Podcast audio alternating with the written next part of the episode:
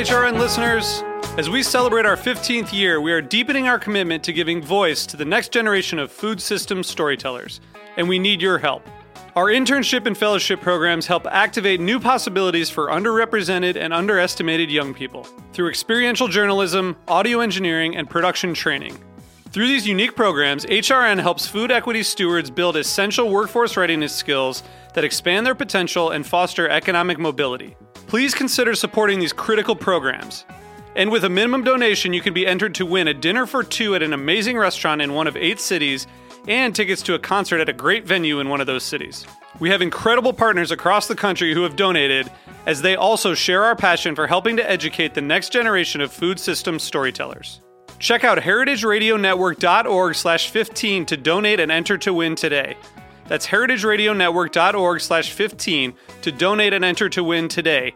And make sure you donate before March 31st. Thank you.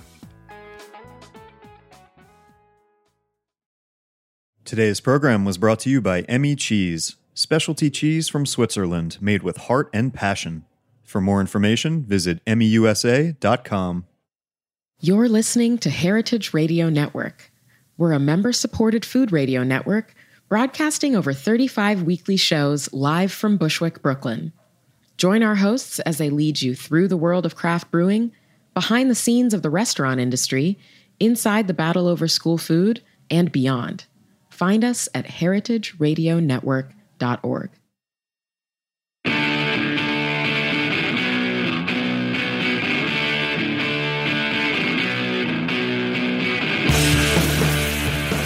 Okay, it is Monday. It is 12 o'clock. Actually, a little after 12, but that doesn't matter. And this is what doesn't kill you food industry insights. Um, happy fall, everybody. I know it's not really fall yet, but almost. As weather has certainly changed here in New York City um, and definitely uh, taken a turn for the better after what appeared to be months of crushing heat. Anyway, today we are kicking off my fall season. We're going to be talking about water quality issues uh, and agriculture uh, around the United States. Uh, it's a problem that is affecting more places than you probably realize. And that includes, of course, uh, the tragedy that is unfolding before us in Florida and on Florida's coastlines, where there is an historic uh, and epic bloom of not only red tide, but also something that is sometimes known as blue green algae, otherwise known as cyanobacteria.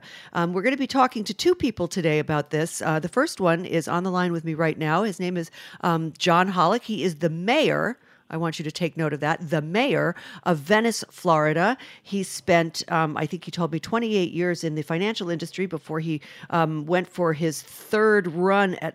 He has been elected three times, actually. Let me make that clear. He is a very, obviously, a very popular guy in Venice, Florida, and he is um, enjoying his third term, uh, which began in 2016. So, Mr. Um, mayor, thank you for joining me on the program today. I so appreciate your time out of your, I'm no doubt, uh, sort of slightly frantic um, office at the moment.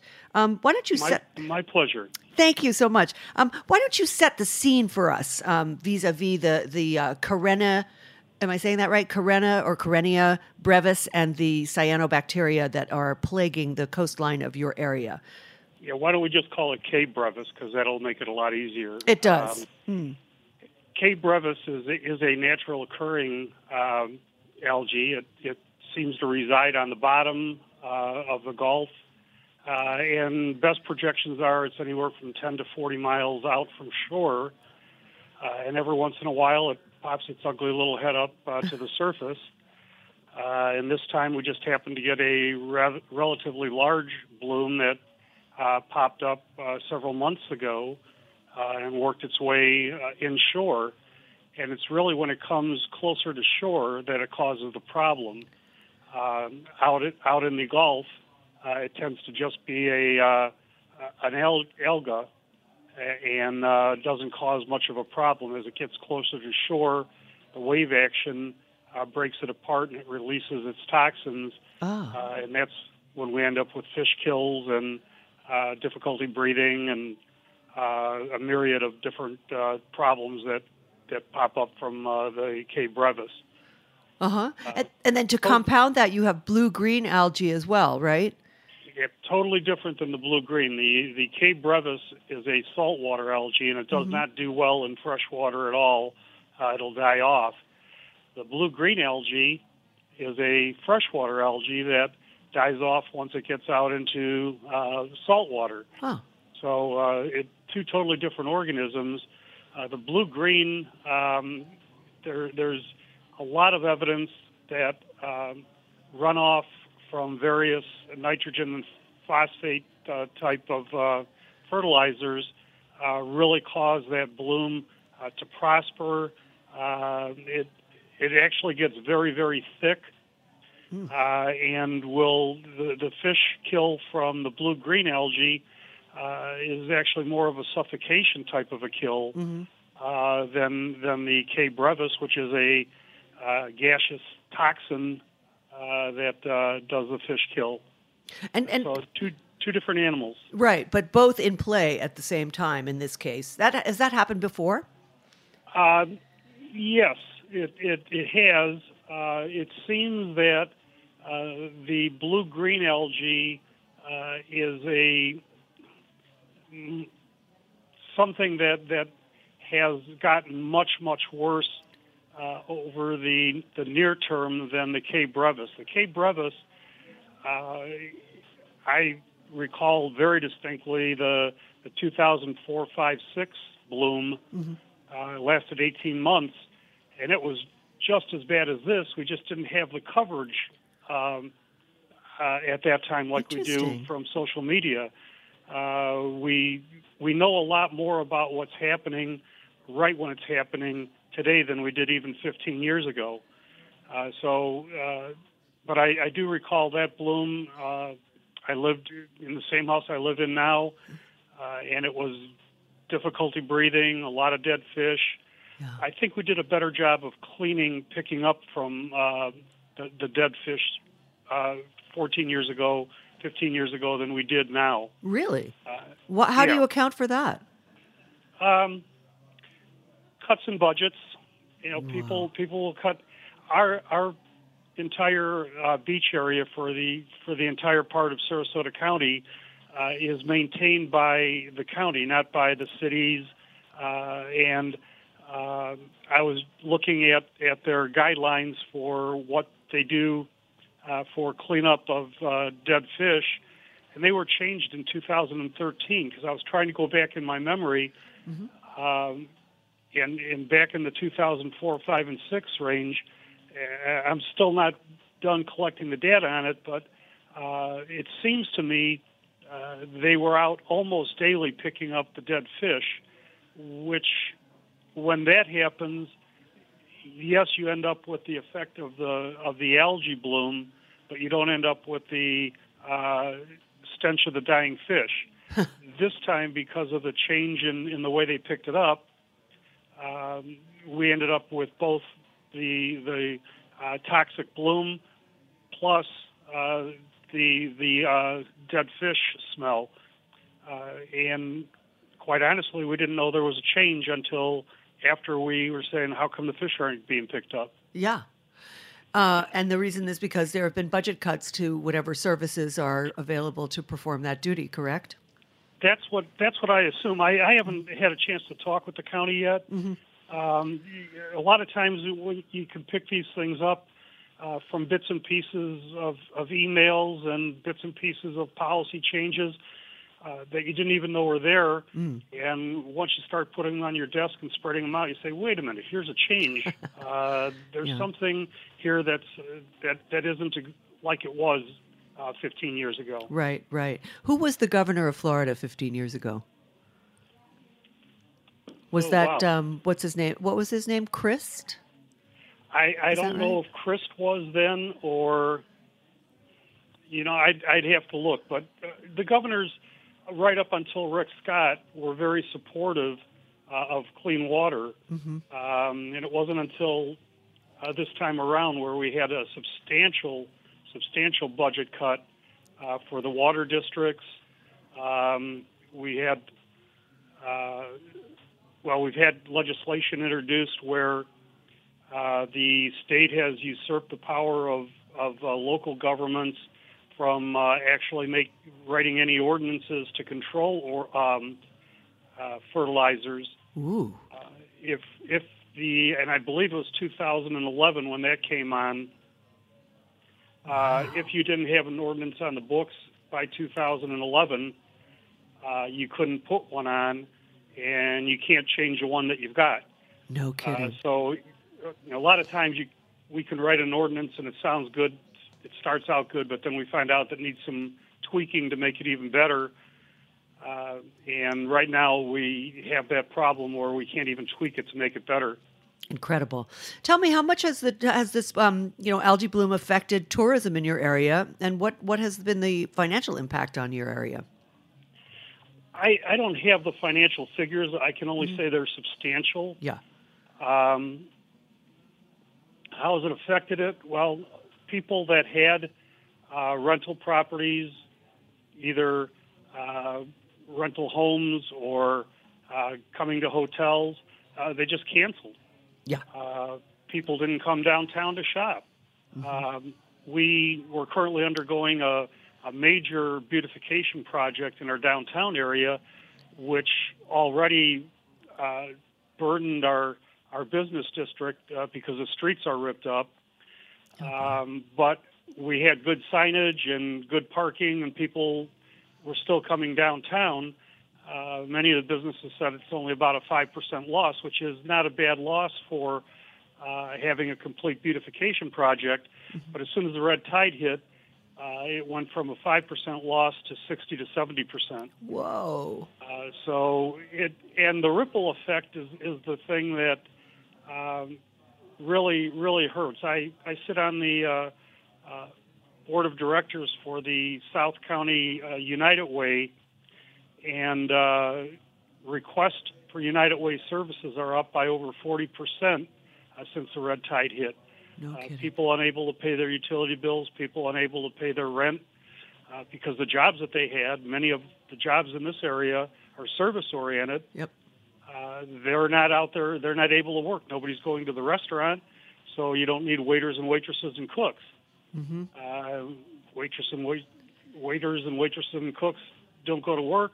They don't have the money to pay for their rent and utilities. So uh, it, it's a, a ripple effect I'm afraid that we'll be feeling for quite a few months, even though right now uh, red tide is not bad here. Uh huh.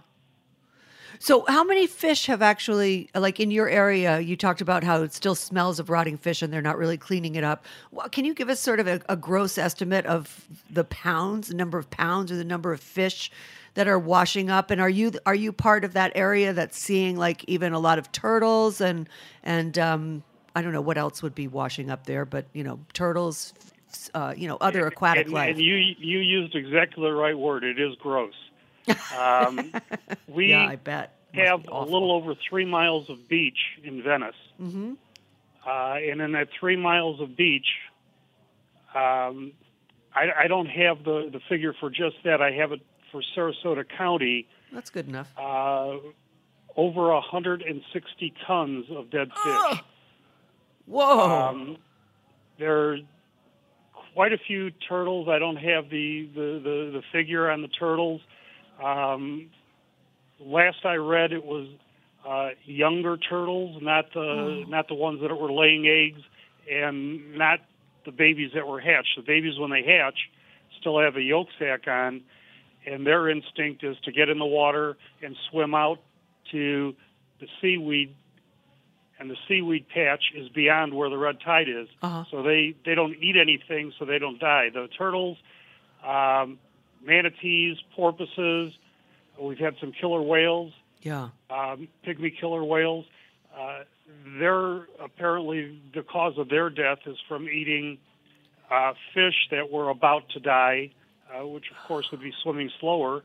Uh, so the fish were, were loaded with toxins, which in turn uh, went into the bodies of the the, the mammals and the uh, uh, turtles. Yeah. Wow. That's I mean, it's just heartbreaking to hear this. So, what let's let's talk a little bit about sort of why this is happening. I mean, you have a lot of agricultural activity around um, Sarasota County, right? There are a lot of um, sugar plantations. You have some uh, livestock happening there. What what what are those agricultural connections that you think might be having an impact? Sugar is not here. Uh, we have livestock and we have um, other types of farms. Uh, fruits and vegetables that that we enjoy uh, in the wintertime, uh, some of those come from this area. Uh-huh. Uh, so it's that type of agriculture. And I was I was looking at a at a chart uh, that says that only about six percent, six to seven percent uh, of the uh, nitrogen and, and and phosphate that's used on land is used uh, on residential land. Uh, the rest, the, the, uh, we use almost as much on golf courses as we use on residential property. Wow, right. So that between those two, that's about 12%. And then there's other uh, types of fertilizers that are used, uh, but the, the vast majority of it, uh, about 70%, is for agriculture. Mm-hmm. Uh, so we have runoff uh, from those types of land and from uh, the other the other runoff that, that produces a high amount of nitrogen uh, would be from uh, waste of, of things like cattle uh, and the uh, uh, the leaching into waters uh, from the cattle droppings. Uh-huh. Uh, so our cattle farms are, are contributors as well. So what what can you guys? I mean, as a, as the mayor of your city, um, what can the county do? Uh, or is what is the county doing? I should say. Um, you mentioned earlier that it's hard to write an ordinance now about how much fertilizer can be used and so forth. So what what are your options in terms of of um, you know trying to regulate some of these issues to help head off a, a similar situation in the in the coming years? Well, what the city's relatively small uh, in relation to the county. We're Mm-hmm. 16 square miles. Um, as a percentage of the county, it's like like the head of a pin. Okay. Uh, we have 21,000 people, uh, and the county is uh, close to 300,000. Uh, so we have three miles of beach, and the beach line for the entire county is probably 25, almost 30 miles. Uh huh. So, you know, what we can do is the best job we can do to educate our people to let them know that there are things they can do. Like I have voluntarily myself uh, stopped using fertilizers on my home lawn. Uh huh. Um, That's a good start. it, it doesn't seem to it doesn't seem to make any difference. And we we didn't do it. We've lived here for uh, 25 years, 27 years. Uh, out of those 27 years, we've actually only fertilized our lawn for two years, and it really didn't seem to make a difference. So I'm going to stop it again. Uh huh. Uh, we make our own uh, weed killer. We don't use Roundup, which is another big cause. We use a, a, a weed killer that's made out of vinegar, Epsom salt, and uh, uh, Dawn dish detergent, Oh wow, that sounds good. and it works great. yeah. You know, Sure. so, and it doesn't hurt. It doesn't hurt the environment. Right. Right. So there are things that can be done, but it's it's things that you have to educate people on. yeah. uh, and I think that's going to be the, the biggest thing we can do. Uh, to, to try to put an ordinance out that that regulates the use of fertilizer, that's one thing, but the the difficult part is enforcing it. I'll Uh, say. and unless we were to hire double or triple the size of our police department to be able to enforce it, uh, people can just go to the store and buy the fertilizer and put it on anyway. But if they know there's an alternative, if they know they can still do something and not harm the environment, many people will use that alternative instead of using the harmful one. Yeah, I So agree. I think that education is, is really the key. So, do you have a budget for that? Uh, we're making one. How do, how do you feel the state has responded, not just to the crisis in Venice, but the whole of, you know, I think it's about, altogether, I've read that it's about 120 miles of coastline that has had, uh, you know, a tremendous, um, taken a tremendous hit from both the K. brevis and the cyanobacteria. What, Yeah, the uh, about the best thing that the state has done is is declared a state of emergency, which makes uh, low or no interest loans available to, to small businesses. Uh, but that's that's really a small part of it. It's it's not just the businesses that are hurting; it's the people that that work in the businesses that are hurting. uh, the state of emergency on a state level is not like uh, FEMA coming in and reimbursing or putting people up or doing anything like that. Uh-huh. Uh, so everything that's that's being done for the people is being done through uh, nonprofit organizations like the United Way or uh, like a number of uh, Salvation Army has really steps up to the plate uh, during periods of uh, like this. So uh, those are the ones that are really helping the individuals. Um, the state, yeah, I, I, I have difficulty when uh, there people at the state level can't even say there's climate change. Yes. Um, it it it just makes no sense when when uh, when people uh, you have to remove that from your vocabulary when you're when you're trying to talk with someone. I something's wrong there. Something's very wrong. Something's nasty in the woodshed, as uh, the, the great novel Cold Comfort Farm.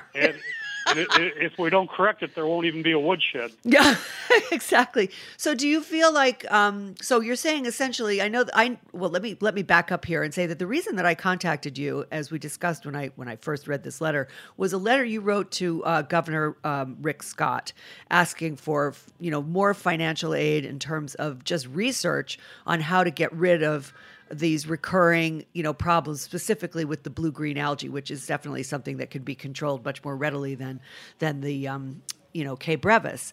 So did did you get a, a, satisfactory response from the governor's office to that letter that you wrote? I I really haven't gotten any response, and I didn't think that I would mm-hmm. uh, because it's not a, a topic that um, really wants to get to the top of anybody's list right now until I ask uh, but it, it's amazing as you start looking into things like this. Uh, Mote Marine is doing some phenomenal work uh, in their research. University of Florida does phenomenal research.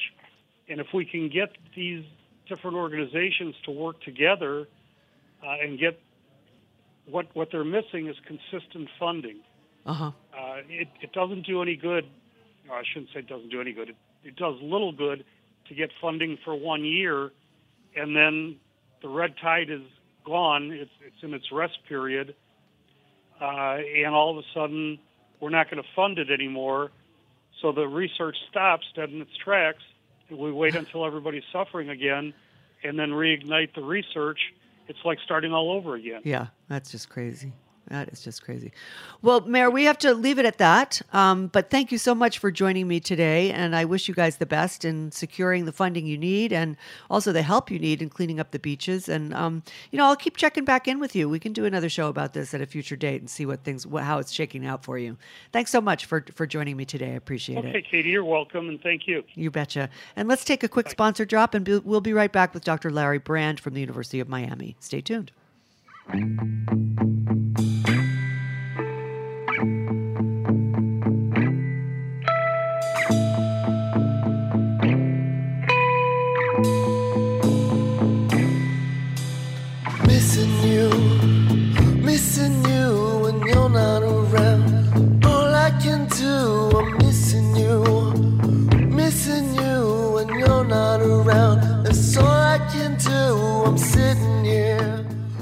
Today's program was brought to you by Emmi Cheese, specialty cheese from Switzerland made with heart and passion.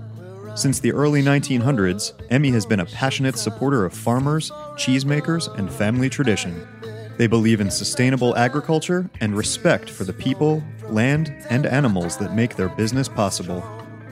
Remaining dedicated to tradition, they strive to lead the industry in innovation, ensuring they bring you only the highest quality, best tasting cheese from Switzerland. Emmi is best known for importing more than 80% of the Swiss Gruyere into the United States, but that's not to overshadow their other specialty cheeses, including Kaltbach cave aged cheeses, Der Scharfe Max, Appenzeller, Tete de Moine, and traditional Emmentaler. For more information, visit emmiusa.com. You so bad,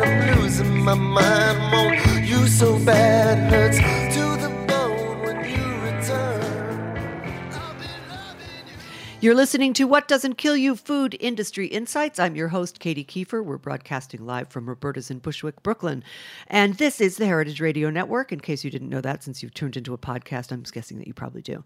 Um, but anyway, today we have been talking about um, some major water quality issues and, and specifically uh, the giant algae bloom that has crippled uh, tourism for Florida's eastern coast, uh, all along Sarasota County. It, t- it, encompasses about 120 miles, I've read. And um, after we we just spoke with uh, the mayor of a small city in that area to talk about sort of the economic impacts on his constituency. And now we're going to talk to Professor Larry Brand, um, who is in the Department of Marine Biology and Ecology at the Rosenstiel School of Marine and Atmospheric Sciences at the University of Miami. Um, Dr. Brand, thank you for joining me on the show. Sure, thank you. Um, so, just give us a quick. I, I know that the phenomenon of this, uh, the K. brevis, coupled with the cyanobacteria, has covered about. Is it? Are they both sort of coming together and covering 120 miles of coastline, or is it really primarily the K. brevis that is the culprit here? Well, no, the uh, it's primarily K. brevis, mm-hmm. uh, the so-called Florida red tide, which is uh, along the coastline there. The uh, cyanobacteria, also known as blue-green algae, they're primarily they're a freshwater algae, right? And so they're primarily in Lake Okeechobee, and then that water is coming down the Caloosahatchee River, so it's feeding into the estuary there. So you know, it is sort of meeting up there at the coastline, and so all the nutrients associated with the Caloosahatchee River and Lake Okeechobee are sort of sort of feeding those nutrients into the red tide to make it worse. Right. But uh, can you give us a little? I know that, that that the that the whole wetlands and part of the Everglades were taken over sort of back in the '60s, and uh, you know the the landscape has changed kind of radically over the last 50 years. Can you give us a little bit of a background on the on how the watersheds uh, have been you know altered in the in those past decades? Uh, sure. I mean, give you the consequences first, and then I'll explain yeah. what happened in general, wetlands are very good at sucking up nutrients. They're like a nutrient sponge. Right. So the waters coming out of you know traditional wetlands are very low in nutrients. When you dry those out or you drain them and turn them into say agricultural land, now all of a sudden they start releasing huge amounts of nutrients. There's a huge nut- uh, nutrient uh, source as opposed to a sink. Ah. So that's the basic story of South Florida. We've taken huge amounts of wetlands and destroyed them, dried them out. We drained uh, the Everglades and so on, mm-hmm. and turned them in largely into agricultural land. So we've gone from a, a nutrient sink into a nutrient source. Yeah. So if you start in the north, uh, just south of Orlando begins our watershed, the Kissimmee River Basin. It's a whole string of lakes there, and there's a small meandering river, the Kissimmee River, surrounded by uh, large wetlands. Uh-huh. And that meandered all the way down into Lake Okeechobee. And around the 60s is when much of that was drained. And in doing so, the Army Corps of Engineers channelized the Kissimmee River, so made it uh, half as long. It used to be a, a long meandering river. Now it's a sort of channelized straight chute huh. down to Lake Okeechobee. And, and of course, it, those wetlands are drained, turned into agriculture, uh, mostly uh, cattle ranches, dairy farms. I think probably some citrus and so on. So now you're shooting all those nutrients down into Lake Okeechobee. Uh, similarly, in the south, the uh, northern third of the Everglades were drained uh, as well and turned into agricultural land. It's called Everglades Agricultural Area, which like perhaps 90% of it is sugarcane. Uh-huh. And to keep that dry, they actually reverse the flow of water in South Florida. They they actually pump the water. It's called back pumping. They pump the water back up north. There's a natural watershed is go from the Kissimmee River into Lake Okeechobee down through the Everglades down into Florida Bay. Right. But they actually reverse the flow of water using giant pumps to keep that sugarcane uh, acreage dry, back pump it into the lake. And the other part of uh, the story now is initially there was essentially none of this water going to the east coast or west coast. There was no St. Lucie Canal to the east. That was dug so you connect the St. Lucie Canal to the St. Lucie River and the Southern Indian River Lagoon. Uh-huh. So now a lot of this nutrient-rich water dumped into the lake is now going down the um, St. Lucie Canal into the uh, St. Lucie Estuary and uh, into Southern Indian River Lagoon. And you might remember a couple of years ago we we uh, had those famous guacamole algae pictures from the blooms of blue-green algae or cyanobacteria there in St. Lucie Estuary. Uh, similarly, the uh, River was not initially connected to Lake Okeechobee. the headwaters of uh, Caloosahatchee River actually was was Lake Hicpochee, just to the uh, west of the lake. Mm-hmm. But again, to accommodate all this back pumped water from the sugarcane fields, uh, it was connected up, Mm-hmm. so that now they can dump the water from Lake Okeechobee down the Kissimmee. I'm sorry, down the Caloosahatchee River, down in the estuary and on out to the west coast. Right. So that's why it's that's why there's cyanobacteria on both sides of Florida at this point. Exactly. So Those blooms this year, they started, you know, in the lake itself. First of all, because it's extremely nutrient rich now from Mm-hmm. Yeah. all the agricultural runoff into the lake. And then when, when they when that lake gets too high, the Army Corps of Engineers has no choice but to release that water. Otherwise, the dike, that earthen dike, will burst. oh my god. And when they release that water, you're releasing all those nutrients as well as those blooms of cyanobacteria Sure. down those rivers to the coastline. So you sent me a couple of really interesting papers, which I read with with you know great attention. Um, and um, I, I'm going to truncate them, you know, for the audience, and because we don't have too much time. But you you examined data from 1954 to 63, and then again from 1994 to 2002 on the density, the duration, and the seasonality of red algae. Tell us what you found in those in that paper. What what were the findings? Okay, well, first of all, I should point out that uh, there's good reason to believe that the the Florida red tide uh, did occur on the west coast, even as you know, as far back at least as 500 years ago. Yes, yeah. on uh, That- that is important to say, yeah. everything. So it is a natural phenomenon. But by comparing what it looked like in the 1950s with 50 years later, what I found is the red tide now, on average, I mean, I say average because it's really important to note it, it fluctuates up and down from year to year. There's a lot of Mm-hmm. variability here that we don't completely understand. But on average, it's like 15 times more abundant now than it was 50 years ago. Do you think that that has something to do with climate change? I'm sorry to interrupt you, but just just curious. Is that Uh, because of the warming waters? Not re- not likely. I mean, to get 15 times more algae, you need 15 times more nutrients. Hmm. And I can't think of any natural sources of nutrients that have increased 15 fold Mm-hmm. In the last 50 years. Now, what has increased dramatically over the last 50 years, of course, is us. Right. Dr- dramatic increase in the number of people living along the southwest coast, as long as a huge increase in agriculture in the interior. Mm-hmm. And so it's quite clear. I mean, you can look at the nutrient records and so on. There's a huge increase in nutrients uh, in these waters now, and that I'm I'm quite convinced that you know the red tide is much worse today because primarily of what we call anthropocentric nutrients, you know, from human sources. Right. A Right. large part of that is agriculture. Uh huh. The huge change in our in our watershed, going from wetlands that are naturally a nutrient sink to going to agricultural land, which is naturally a nutrient source. Right. Interesting. And then you, the other paper that I looked at was your paper on cyanobacteria that stated that um, that uh, it could have serious health implications, um, as um, such as increased incidence of neurodegenerative diseases like Alzheimer's or, or uh, ALS or Parkinson's. Um, have you? Has there been a concurrent study that shows a higher incidence of those diseases in the intervening years since you published this paper, in, which was in 2010? Uh, not here in South Florida. Um, I mean, first of all, I'm not a medical researcher. I'm a uh, I'm an ecologist. I, I study more of the causes of these blooms. Right. So in that case, what I'm citing is other people's research. Yeah. Um, so, but we do know. I mean, what actually the discovery of um, of this neurotoxin BMAA was made in Guam uh, after World War II, when there was like a hundredfold increase in the incidence of these neurodegenerative diseases among the local Chamorro people of Guam. Huh.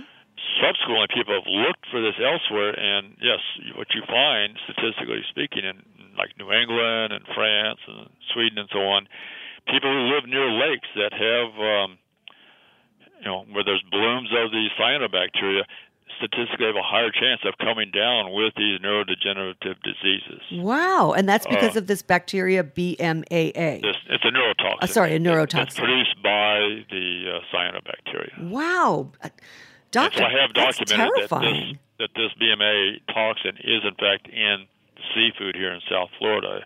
I've, I've shown this in uh, high concentrations in Florida Bay, southern Biscayne Bay, in the fish in Caloosahatchee River, and in brains of dolphins over in the Indian River Lagoon. So, wow. so this, these blooms are producing this neurotoxin that can lead to neurodegenerative diseases. Yes. And Dr. Brand, these these algae blooms are prevalent throughout the United States. I'm going to go off, you know, go off on a tangent here. I tell, I warned you. Um, but you know, like Toledo, Ohio has um, has suffered these giant algae blooms um, many summers running in the past decade. Um, so they clearly are also at risk for exposure to the same neurotoxin. Am I right? Correct. Yes, that's true. And have you have you had uh, do you your fo- your research is really focused just on Florida, I guess. Um, but I'm just curious if you have run across studies that show that are showing the same kind of um, levels of neurotoxins in other cities in and uh, you know waterways in the United States that that haven't necessarily gotten the same kind of attention. Um, not too many studies that, like I have done. Um, but in terms of, I mean, I do know like up in uh, like Erie, I mean, there have been people have done some studies, and again, statistically, people have a higher chance of coming down with these neurodegenerative diseases if they're living, you know, near the near Lake Erie and things like that. So, I mean, from that point of view, uh, it, it certainly looks, uh, you know, like it's of concern.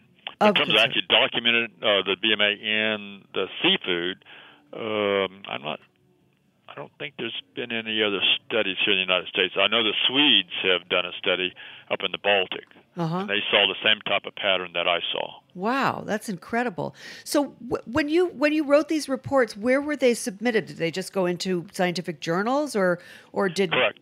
It, it, it, these are peer-reviewed scientific journals. It's actually mm-hmm. it's actually a scientific journal called Harmful Algae. I mean, this is becoming such a big problem now yeah. on a global basis. There's a whole journal dedicated to what we call harmful algal blooms. Yeah. Wow. That's, I'm, you know, I'm sorry to sound like Pollyanna here, but gee whiz. I don't think anybody really. I mean. It's, it's sort of good that this. It, well, it's kind of good that this is getting so much attention from the press. I mean, even the media is picking up. You know, I mean, I I am no less of a you know newspaper reader than anybody else, and it's certainly been. I've seen more reporting on this particular incidence of algae bloom, which you know as you said, the K. brevis has been is a naturally occurring phenomenon. Um, you know, but there's been more reporting about the blue green algae as well, and and uh, I don't think people really have taken in the fact that it a has this connection to neurodegenerative disease, and b that it is so very widespread around the world, not just in the United States, but anywhere well, where we have. The story has only developed fairly recently. I mean, I said mm-hmm. that was initially discovered uh, after World War II. Uh, well, it's a long history here, but basically, it really didn't um, get a whole lot of attention and understanding until in the past decade or so, and it's ah. just now starting to uh, sort of seep out from the scientific literature to the general public, I guess you could say. Yeah, right. And you know, and also, I mean, we're getting a lot more. Um, I mean, initially it was fairly controversial, and but in the last few years we're getting more and more evidence that this really is true. I mean, you know, early stages of research, there's a lot of you know unknowns, a lot of questions, and thrashing around figuring out what's going on. But now we have a pretty good understanding of what's going on. We know why it's causing these neurodegenerative diseases. You can, you know, induce this in uh, lab animals and so mm-hmm. on. Mm-hmm. And does the CDC have any role to play in this, or I mean, are they reading this? Uh, or some other sort of, you know, organizations USDA aware? I mean, this does sound like kind of a major public health problem, what with the growth of the cyanobacteria problem. Um, I'm sure some of the individual researchers uh, are uh, aware of this, um, but I think at the level of you know administrations, I think they're pretty much ignoring it for now, as far as I can tell. We're, we're not getting any funding from these uh, federal agencies for this type of research. Uh, and what about state state funding? How does the governor? uh, governor? no because the governor doesn't actually believe in climate change. But uh, cyanobacteria is not necessarily a, a, a, a, you know a result of climate change. It's a it's a result of agricultural runoff. Yeah, I would argue. I mean, blooms. I get the question all the time. I would argue the primary cause of all these blooms, and I mean, these blooms are increasing all around the world. This is not mm-hmm. a local thing only; it's a global problem now. This is also we're having to feed seven and a half billion people now, so there's a lot of fertilizer runoff from agricultural land, and that seven and a half people generate a lot of sewage. Right. Um, now, does climate change have an effect? I think it has a, a small effect in that uh, these two groups are talking about, the cyanobacteria, they're the most primitive of all the algae. They've been around for three and a half billion years, and they like warm temperatures more so than the other algae. So as you increase the temperature, that gives them a competitive edge over other types of algae. Interesting. Mm-hmm. And to some extent, that's also true for the red tide. It's a um, it's something called the dinoflagellate, and dinoflagellates are a primitive group, but which also tend to like warmer waters. Mm-hmm. So one could argue that you know if you have a lot of nutrients, you could have other species of algae, but if you have higher temperatures, you could give a, a competitive edge to these uh, these blue-green algae or cyanobacteria and the dinoflagellates. It's also the most notorious. These ancient groups are the most notorious for producing nasty toxins as well. Uh-huh. The colder, the types of algae that live in colder waters tend to produce fewer of the toxins. Fascinating. I'm going to ask you one last question, and then I'll let you go. Um, what what what should what's the what's the remedy going forward? What what's going to happen? What, you, uh, what would you say as a scientist? Stop the nutrients at their source. Uh, I mean, mm-hmm. once you've released these nutrients into our waterways and you know, to the natural environment, uh, there is no feasible, logistically or economically way of trying to stop the blooms or get rid of the nutrients. You've got to stop the nutrients before they're released into our natural environment. So that I means I get people all the time giving new schemes for uh, for killing off the algal blooms or for uh, getting rid of the nutrients, but you work it out, and it's just economically it's, it doesn't make sense. Plus, it, you know, I have lots of ways of killing algae, but the thing is, you know it'll kill off everything else in your in your ecosystem as well. Right. That's what I was thinking. It's like you could substitute one problem for another, you know, by right. doing I that, mean, right? It's I like, mean, for example, you know, you can chlorinate your swimming pool and you kill off the algae and kill off everything else in your swimming pool, right? Yeah. But that's not what we want. Right. in a natural environment, we don't want a completely sterile body of water. We, we still want the fish and all the other things. Yes, of course. So ultimately, it's it's it's on the state to both um, either produce a better water quality treatment uh, system, right? That's either a state or a federal issue, or to persuade farmers that they, they need to use fertilizer more sparingly. Yeah, I mean, you know, this problem with nutrients has been known for a long time, and mm-hmm. there are nutrient regulations both at the state and federal level.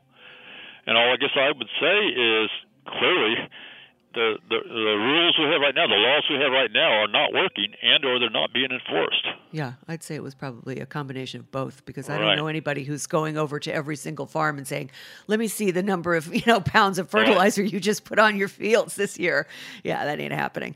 Well, Dr. Brand, I can't thank you enough for joining me today. I really appreciate the benefit of your expertise and um, you know really nice explanation for what's actually going on here. Um, I hope we'll speak again in the future. I'm looking okay, forward to you. it. Thank you, sir. And thank you so much for listening, people. And thanks to my sponsor, Emmi Cheese. And we'll see you next week with another show. Thanks for listening.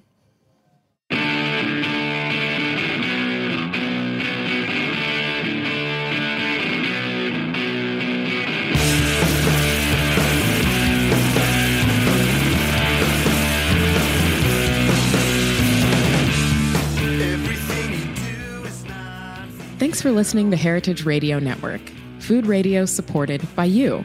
For our freshest content and to hear about exclusive events, subscribe to our newsletter. Enter your email at the bottom of our website, heritageradionetwork.org. Connect with us on Facebook, Instagram, and Twitter at heritage underscore radio.